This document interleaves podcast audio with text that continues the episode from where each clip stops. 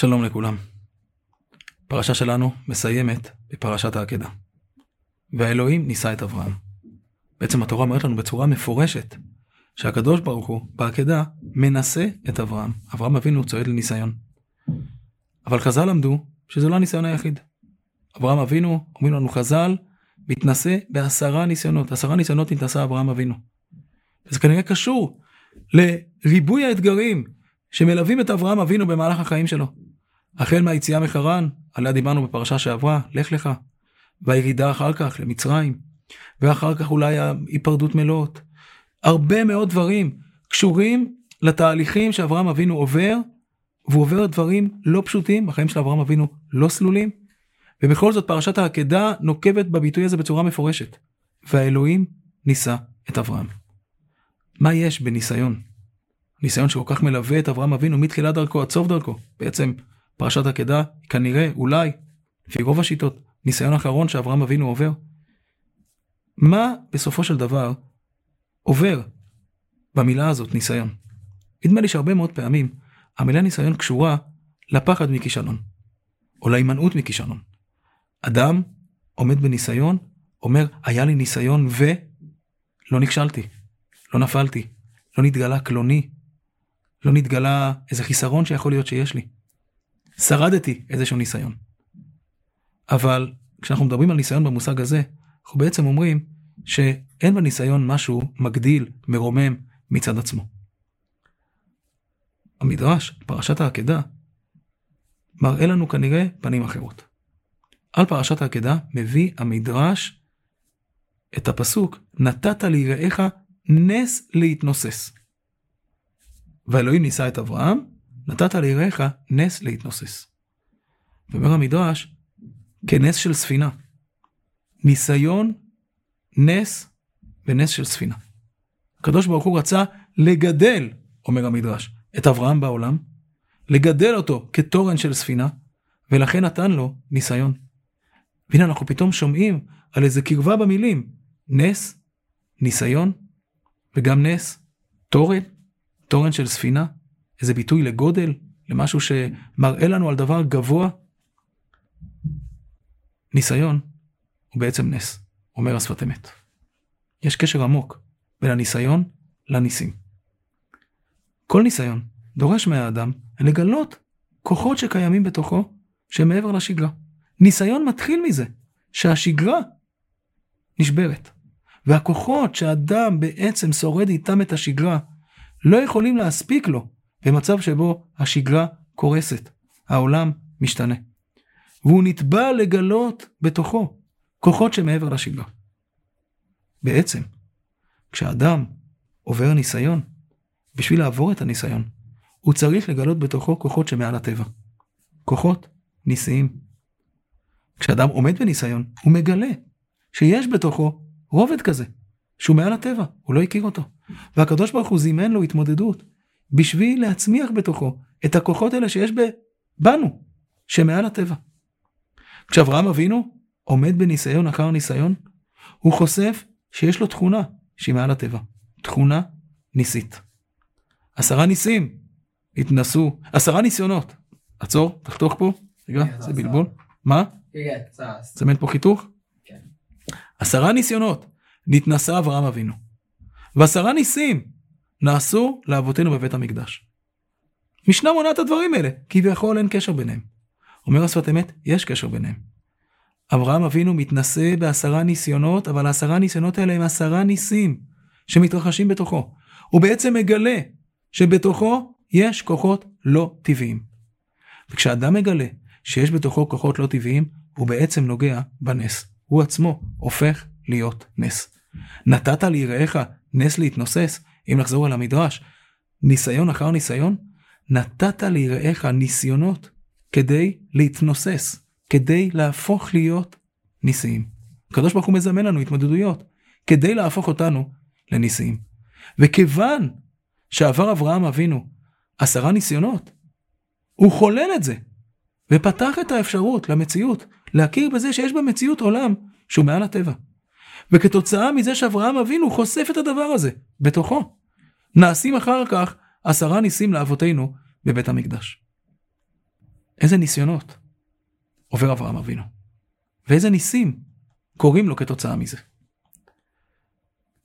השפת אמת, במהלך הפרשה, מפגיש אותנו עם שני ממדים של הנס ניסיון הזה, שאברהם אבינו פוגש.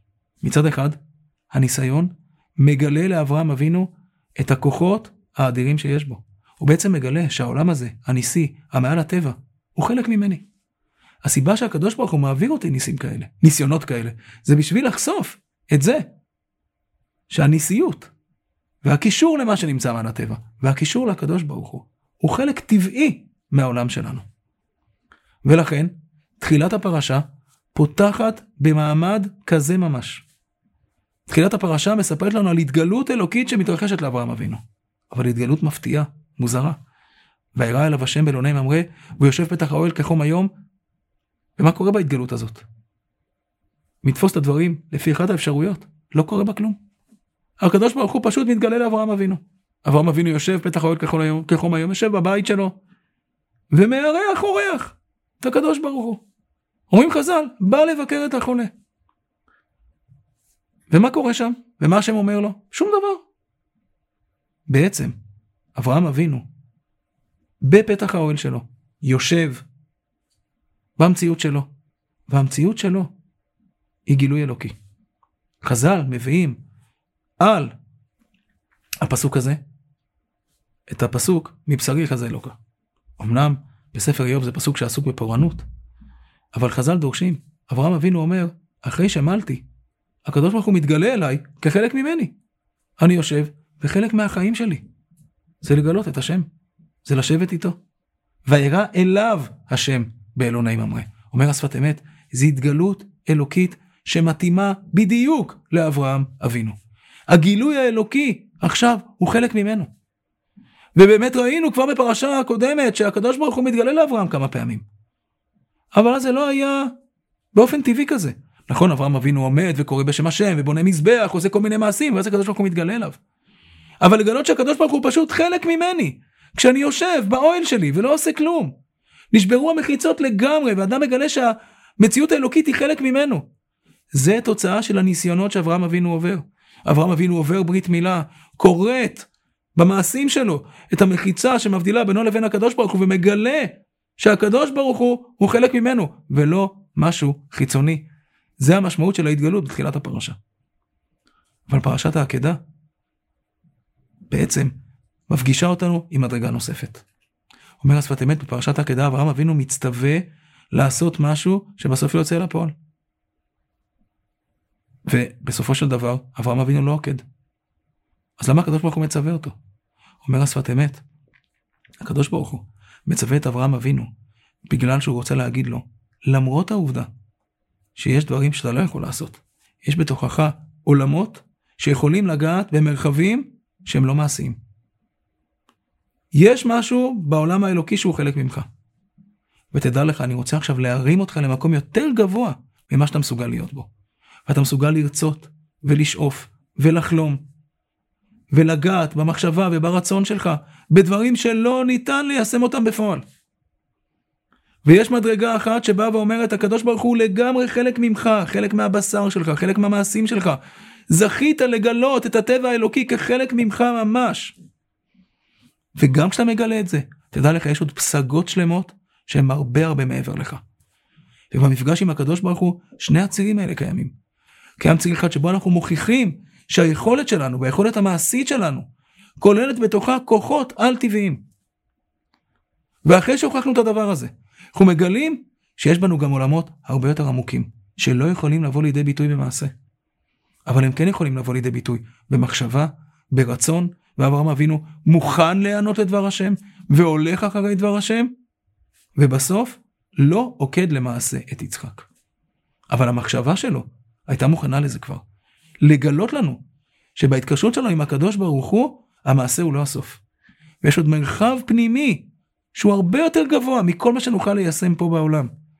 ואנחנו עדיין יכולים להיות קשורים אליו ולהשתוקק אליו. אם כך, הנשיאות הזאת, יש לה שני אופקים.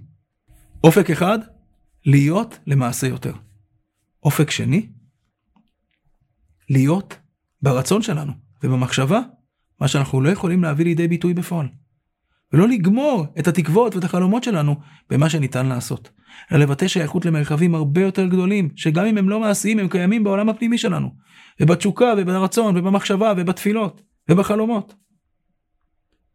שפת אמת מסביר שאברהם אבינו פועל את כל הדבר הזה בשביל כל ישראל. כשהאבות עוברים ניסיונות, הם לא עוברים אותם כאנשים פרטיים. האבות, כל מה שעובר עליהם, עובר עליהם בשביל ליצור אותנו. הוא דורש בכמה מקומות את הפסוק מתהילים, נפלאותיך ומחשבותיך אלינו. כל התהליכים שעוברים האבות. לא תמיד אנחנו מבינים אותם. תהליכים מכוסים. תהליכים מופלאים. גם פה יש איזשהו משחק עם הביטוי נפלאות, שמצד אחד זה מכוסה, ומצד שני, נפלאות זה נס. אנחנו יודעים שכל הדברים המכוסים, שאנחנו לא יודעים לתת להם פשר מדויק, והם מופלאים מאיתנו, הם כדי ליצור אותנו כנפלאים, כניסיים. והקדוש ברוך הוא מעביר תהליכים שלמים את האבות וניסיונות שלמים, מופלאים, לא ברורים, כדי ליצור אותנו בתכונה המיוחדת שלנו. האבות, כשמם כן, כן הם, אבות. אברהם אבינו מרגע שהוא יוצא לדרך, הוא נקרא אבא. ברגע שהוא יוצא לדרך, הקדוש ברוך הוא אומר לו, תדע לך, אתה לא יוצא לדרך כאדם פרטי.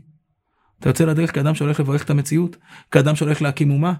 אתה אבא מהרגע הראשון. ומהרגע הראשון אברהם אבינו פועל בתודעה של מי שמחולל את המציאות הניסיונית ניסית הזאת, כטבע, לא רק שלו. הוא לא פועל כאדם פרטי. בא ואומר, אני יוצר אומה כזאת. אומה ניסית. אומה שתזכה לניסים. כשהאומה שלנו בסוף תזכה לניסים, לא תזכה להם כדבר חיצוני. תזכה להם כתכונה פנימית. בגלל שהיה כבר מי שחשף את זה. שהטבע הרוחני שלנו הוא טבע של מעל הטבע. אנחנו שייכים למהלך אחר לגמרי. אנחנו שייכים למהלך במציאות, שיש בו טבע של מעל הטבע. וממילא, כשאנחנו זוכים לניסים, זה שיקוף של העולם הפנימי שלנו. בגלל העובדה שאנחנו ניסיים. גם המציאות של הטבע מתנהגת איתנו אחרת, כשאנחנו זקוקים לזה. אבותינו הורישו לנו את הדבר הזה. וזו הייתה משימת חייהם. ובעצם, כל הסיפור של מסע האבות בספר בראשית, הוא איך האבות הולכים ומכוננים את התכונות הרוחניות של עם ישראל, והם בונים בנו את הכישרונות האלה. נדמה לי שהדברים האלה שאנחנו מדברים קשורים מאוד לימים שאנחנו נמצאים בהם עכשיו. הקדוש ברוך הוא מעביר את עם ישראל התמודדות מאוד לא פשוטה בימים האחרונים, בשבועות האחרונים. מצד אחד, ניסיונות ואתגרים שלא חלמנו שבכלל שייכים אלינו. ודווקא בתוך הדברים האלה אנחנו הולכים ומגלים פתאום את התכונות הלא טבעיות שלנו. אנחנו מגלים שהניסיון הזה מצמיח בתוכנו תכונות ניסיות. בגבורה של אנשים, באחווה אנושית, ביכולת לגלות כוחות שבאמת כבר לא כל כך זכרנו שקיימים בתוכנו. גם בלוחמה, גם כוחות ציבוריים. אנחנו הולכים ובעצם לומדים מתוך הניסיון הזה על הטבע הניסי שלנו, על הטבע הנצחי שלנו, על היכולת שלנו באמת להאמין, להסתער, לאהוב, להתחבר. אלה ניסים? אלה לא ניסים שבאים מלמעלה.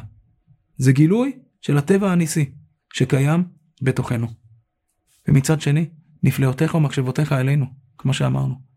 המציאות עדיין מופלית מאיתנו, מכוסה, נסתרת.